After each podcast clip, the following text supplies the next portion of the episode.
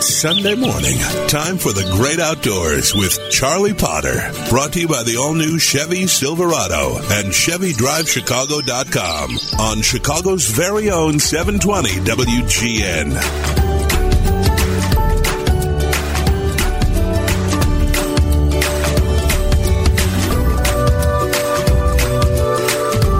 Good morning. Welcome to the Great Outdoors Show. Charlie Potter, your host here on WGN Radio, and thank you so much for joining me this morning as we march our way into April. Pretty exciting. Spring is here. I uh, when spring comes, the first thing I think about is birds because it's the time of the year when hundreds of millions of birds are on the move. Chicago has an interesting story actually about birds that the Field Museum and the Tribune worked on together. Or actually, the Tribune worked on the story. The Tri- Field Museum's done the research, and it, it indicates that it's possible that birds in the Chicago area are nesting up to a month earlier than they did a century ago, according to the Field Museum. This is this is remarkable, and it has all kinds of implications and may also help explain some of the things that are going on with bird populations. But uh, according to the Field Museum, they've been able to look at eggs that were collected, some dating back to the 1880s, 72 bird species, and on average, a number of bird species are laying eggs 25 days earlier than they did 100 years ago. Uh, it, it's really hard to believe that. But what's going on is they've been able to extract from the eggshells enough information to tell them what was taking place and when these birds were nesting. Eggs from a cedar waxwing dating back to 1897 were collected near Glencoe at the time. Uh, according to the information on the eggs, they were built in a uh, in a nest in an oak tree. Robin eggs were collected from 1901, found in a Calumet area in a nest made of mud and grass and discovered in a shrub oak. Shrub oak. The collection of eggs, often they were blown out long ago, their insides were blown out. They date back to the 1870s, when in fact ornithologists, ornithologists and, and hobbyists of all ages were trying to get uh, their hands on nests to study birds. Eventually, the collection of eggs was, was outlawed because, of course, if you take the eggs out of the nest, you're you're pretty much destroying the future of that species' ability to reproduce. But anyway, the interesting story is there appears to be very little doubt that many species of birds are nesting earlier in the Chicago area than they used to. By used to being 100 years ago. So how does this relate to maybe a broader picture? And how does it maybe help explain some of the issues taking place in other areas today with with massive bird population declines. And let me just turn for a moment to the pintail. The northern pintail is was once the second most populous species of ducks in North America, and today its populations are only about 20 to 25 percent of what they were even 50 years ago. So there's been a lot of discussion as to what could be happening. Pintail are a notoriously early nesting bird species, duck species. They're among the first species to arrive on the prairies and set up house and make nests. The problem is with the advent of winter wheat, there's a lot of grass on the a lot of cover on the prairie landscape that to a pintail duck flying north looks just a perfect place to nest. It's short stubble.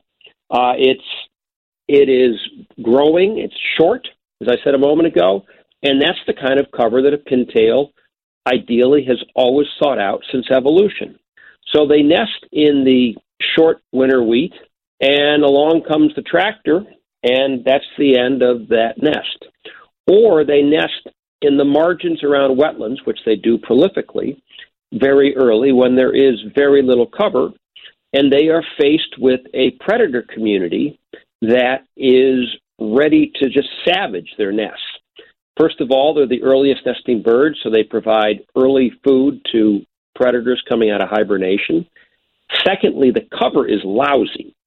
So you've got very short grass, very open areas, easy for ravens and hawks and to see them from the air, and, and also easy for skunks and and raccoons uh, to see them on the ground. So, if the pintail duck, and we don't have information on this that I'm aware of, but per example, the pintail duck is doing on the prairies what birds appear to be doing in northeastern Illinois, and therefore we have to assume in a broader area, and that is trying to nest earlier, then that's even worse news because the grasses and the prairies have even had that much less time to grow. So it would seem that this work being done by the Field Museum it could be tremendously enlightening for us to understand the evolution of birds. And it could help explain why bird populations are collapsing because if you're nesting earlier, the cover just isn't as good. It's not as though um, the plants and trees and grasses are growing earlier. They're not. It appears as though maybe birds are just nesting earlier. And on the on the flip side of it, most people involved in the world of agriculture, taking out changes in genetics and crops, are finding that they're actually planting later than they used to. And certainly there are an awful lot of gardeners in this part of the world, hobby gardeners, professional gardeners, who would offer that the planting season seems to be actually getting later and that our springs are lasting longer and are colder. So, how does that mix with the Field Museum finding that, gee whiz, birds appear to be nesting earlier? So, you have you have farmers and agronomists saying they're planting later, and you have birds nesting earlier. That doesn't make a lot of sense, and yet it could help explain why they're in decline. And nobody knows why they're nesting earlier, but it does seem to be a fact that, that they are nesting earlier. Also, ground nesting birds, if this is a more wide based region of nesting earlier, which I think you we don't know, but let's just make that assumption for a moment. It might explain why ground nesting birds, turkeys, quail, pheasants also are doing poorly because the same thing that applies to songbirds and to ducks that nest on the ground is applying to, to those species. So maybe we have birds just simply nesting earlier into worse habit, habitat conditions. It's a really interesting subject. We don't have a lot of answers, but one of the things the Field Museum does so well is they provide us with snippets of history through science, and then how is that relevant to today? And the work the, from the Field Museum on, on bird nests from the collection of eggs done over 100 years ago is really is really very very groundbreaking and frankly uh, leads us to a lot of thought. Before I go to the break, I simply want to mention that the National Rifle Association has joined a suit that is being filed against the the government because once again they are trying to um, to restrict access to public lands.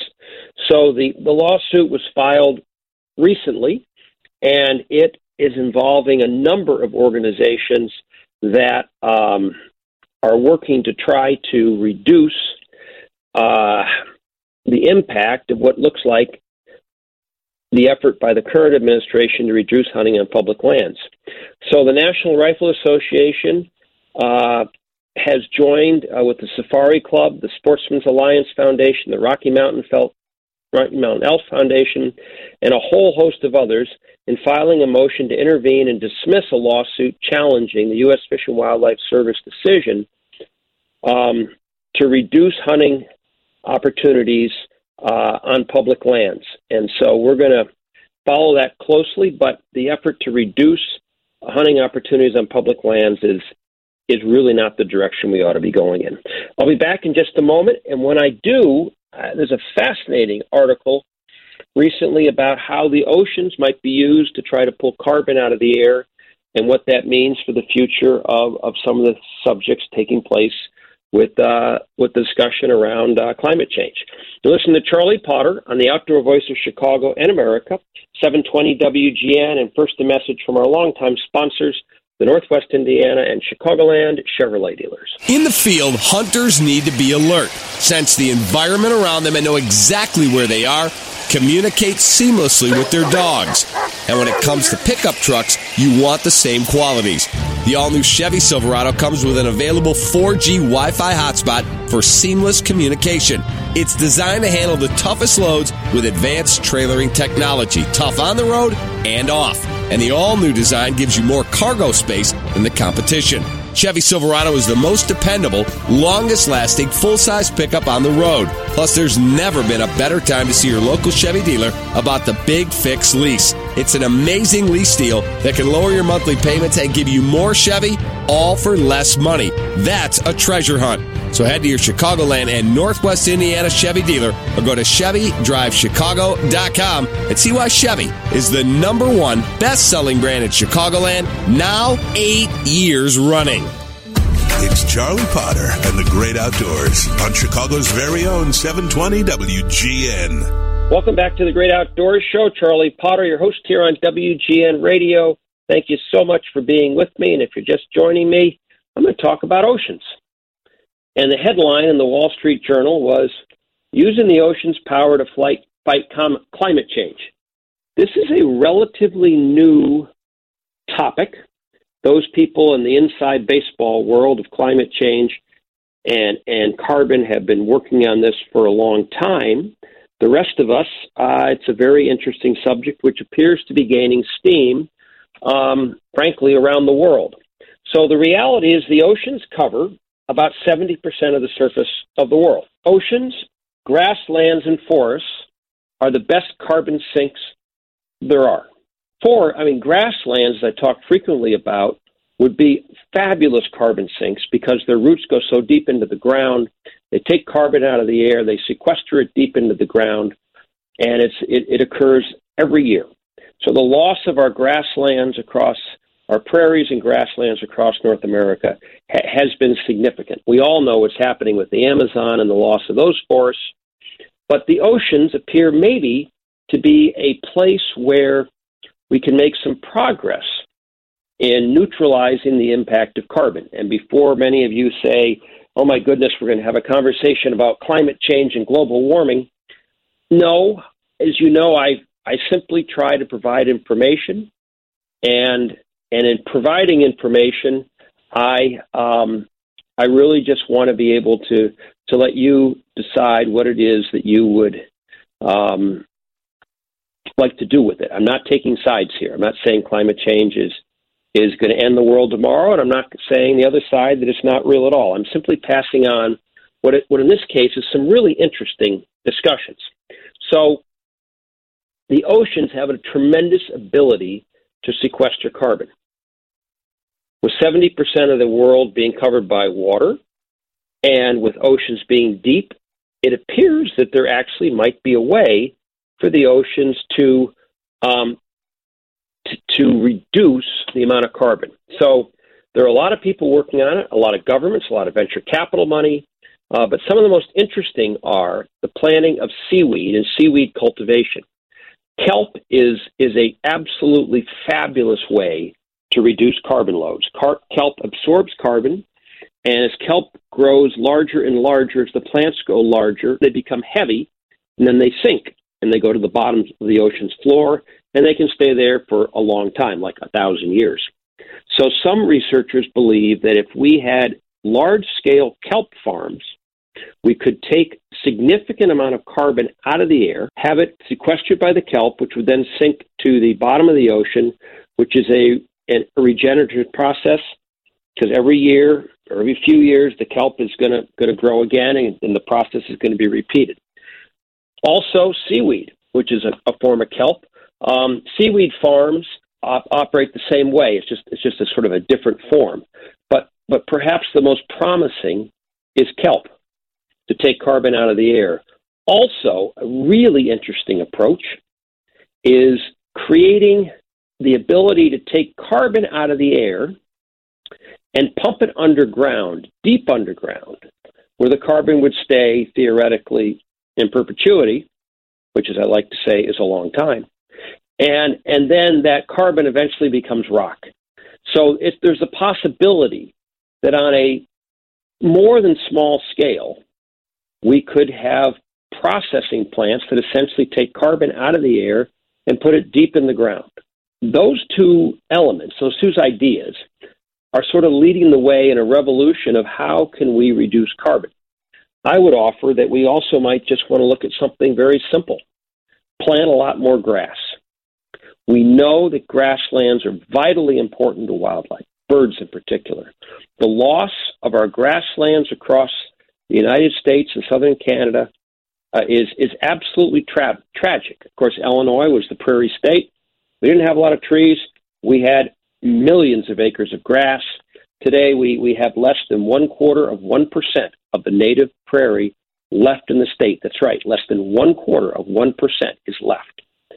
We have a lot of area in Illinois that's not very productive for agriculture. The agriculture is heavily subsidized that could grow, grow grass. That is true across the entire country, from the Appalachians to the Rockies, and from the south all the way up through central Canada.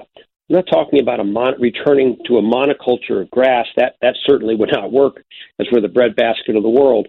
But there's a lot of marginal land that could come out of production that we're paying crop subsidies on, we're paying crop insurance on, that could be planted to grass and could then be used for hay, all kinds of things.